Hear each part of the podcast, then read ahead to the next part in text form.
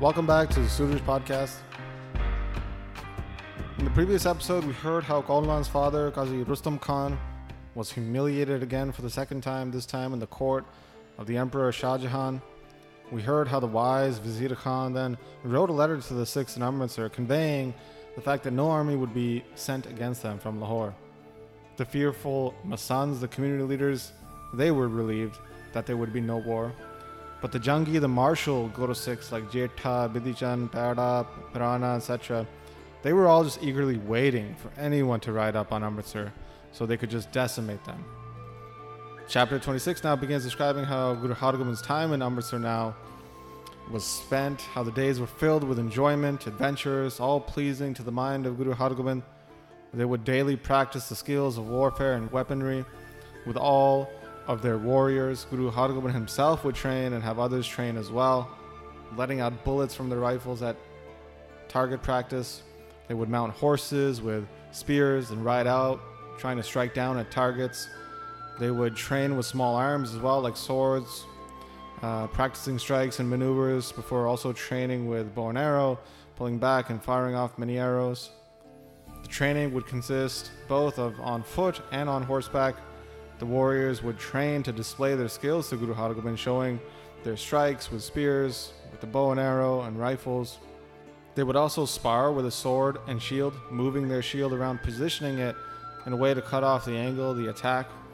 One would try to defend, and the other would try to suppress the attack, the defender. The Sikhs would shoot off their rifles extensively and then move and switch positions quickly before firing off again. It was as if Guru Hargobind had created a very large wrestling akhada, a a wrestling gym, where they would train on tactics and, and strategy. They would be so fast in their movement, like lightning striking down from the sky. Guru Hargobind would watch them and say, Wow, amazing, shabash, and then would give them rewards for their skill and training. This is how the Sikhs would train in warfare, and day by day, they would get better, like the increasing illumination from the rising sun. The great praise of Guru Hargobind spread throughout the lands, that Guru Hargobind gives out great amounts of salary, money for the warriors, and thus, very skillful and great warriors were coming from all around to sign up and serve in Guru Hargobind's standing army. Congregations from all around as well were coming to see the Guru, and daily in Amritsar there was such a rush and congestion of people there as a result. Guru Hargobind would fulfill all of their desires, taking all of their pains and problems away.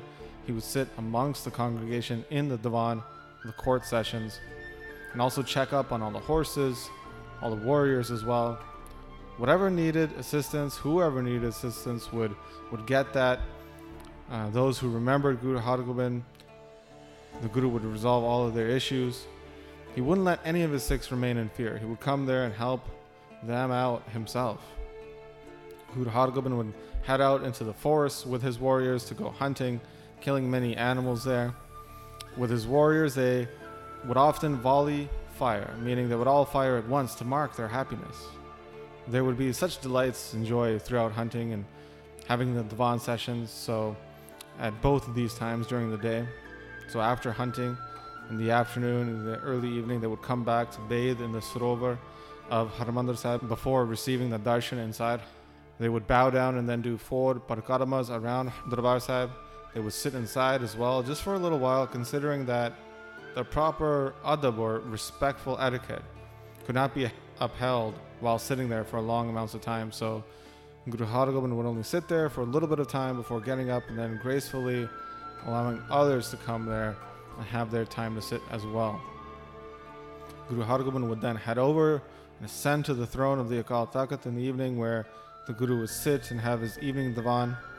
After this, he would head to his residence where his wife, Mata Damodari, would perform seva, selfless service herself. Even though she had many servants there helping out, she stopped all of them and wanted her own hands to be absorbed in loving devotion of Guru Hargobind. So she would wash the Guru's lotus like feet with water, afterward, drying them with silk fabric. she would have a hand fan and wave it to cool down the Guru, then massage the Guru's feet. In this way, Mata Damodari, Guru Hargobind's wife, would perform seva, pleasing the Guru and remaining within the Guru's will. Every now and then, the Guru would go visit his mother, Mata Gangaji, and would speak about all the administrative duties with great joy to her. She would look at her son and just be in bliss, seeing him to be such a strong and large warrior. She would speak to her son so sweetly and lovingly. And after a while, Mata Ganga thought, Wow, how true were the words of my husband Guru Arjan Dev Ji, who said to me, Vadi vel bahupidi chali taramakala haraband bahali. This is a verse in Rag Asa, written by Guru Arjan Dev Ji in Guru Granth Sahib, essentially meaning the family lineage. That vine has grown now into many generations. Hari, the divine, has imbued and bound it with the power of Dharam. This line said, in a very prophetic manner, to Mata Ganga that her lineage would live on. So she was thinking about this, looking at her son, but then thought, oh well, I still don't have a grandson though. My desire has not fully been fulfilled, and it won't until I see a grandson. So she thought about this for many days, it was bugging her. And then one day she brought it up to her son, Guru Hargobind, saying, The sayings from your father have come true. He said, a saying related to the expansion of our lineage. I have great faith in that, that our lineage will glisten brightly in the world. But until I see a son born in your household, I will have a worry in my mind. I know this is backward for me to ask, but still, I have this love in my heart that I want to see my grandson. You fulfill the desire in the mind of all your Sikhs. Why will you not fulfill mine? Please show me your son. There would be such great happiness in the family if that happens. Listening to this, Guru Hargobind then responded saying, The true Guru, Guru Nanak, will fulfill your desires. But also, you're older than me. You should give me the blessing that I'll be able to have a son and expand our lineage. But listen, in the not too distant future, you'll see your grandson, and all your desires will be fulfilled. So Mata Ganga heard this and was elated. She was so happy. She had great faith in what Guru Hargobind uh, said. She was just in bliss that she would get to see her grandson.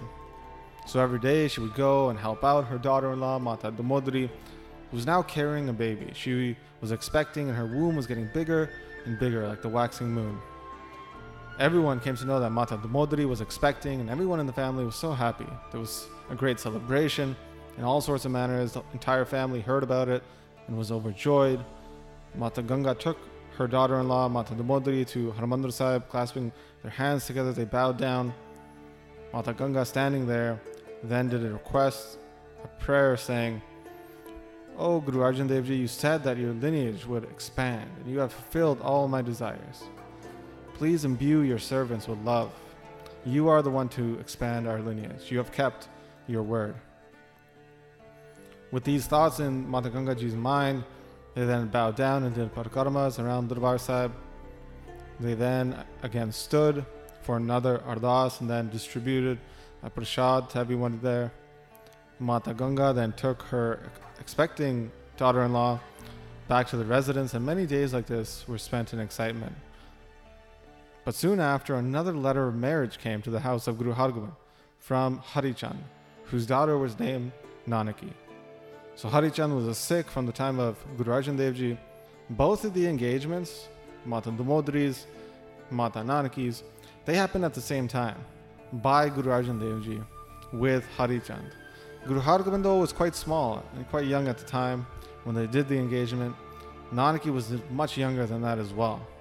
So Damodari's wedding happened uh, earlier, and Nanaki's is just happening because now she's just reaching maturity. So they thought now would be the appropriate time for the marriage, and hence that letter was sent saying that the wedding should happen on the first day of the Vasak month. So it was received by Mata Gangaji, and she was just overjoyed that the Guru's house would expand even greater now. Everyone around was so happy. They would come and congratulate Mata Gangaji. However, they couldn't get all the supplies for the marriage in Amritsar, as it was still just a budding city. So Guru Hargobind then gave Bidhi Chand great amounts of money and told him to get all the supplies, you know, the clarified butter, the sweets. So Bidhi Chand took with him Jetha and some other sons as well. They got all types of grains and food and whatever they needed, whatever amount. They got 10 times that amount. In the Guru's house, there were so many expenses to be paid. Countless people were coming into the city who needed support. And all the money that flowed in and out of the Guru's house, that was taken care of under the command of Baba Buddhaji. So all the sons worked under Baba Buddhaji and they were running around getting supplies. Uh, they sent messengers to go bring the extended family, the families associated with the Gurus from Govindwal, Guru Amar Das Ji's lineage, from Khadur Sahib, Guru Angad Dev Ji's lineage. The Sodis were in Lahore. They then went to the village of Mao, which is a village of Mata Gangaji, so they sent a notice there as well. And all around the word was being spread and taking along it the praise of Guru Hargobind. They would say, Guru Hargobind has created such an expansive community in Amritsar, creating a standing army, having a second marriage, just like a great king. Really, the king of kings, as other kings come down and bow down to him. Even though people slander the Guru for taking the Qazi's daughter, the emperor remained silent. He respected the Guru and didn't do anything. Such is a great warrior of Guru Hargobind. That's why he's considered greater than anyone else. So, this is how the praise of the Guru was spreading now, and this is how chapter 26 concludes. In the next chapter, we'll hear of the marriage between Guru Hargobind and Mata Nanaki. So that's where we're going to pick up next time. But as always, I'd like to thank those who've been supporting the podcast through the Mangalacharan Patreon page.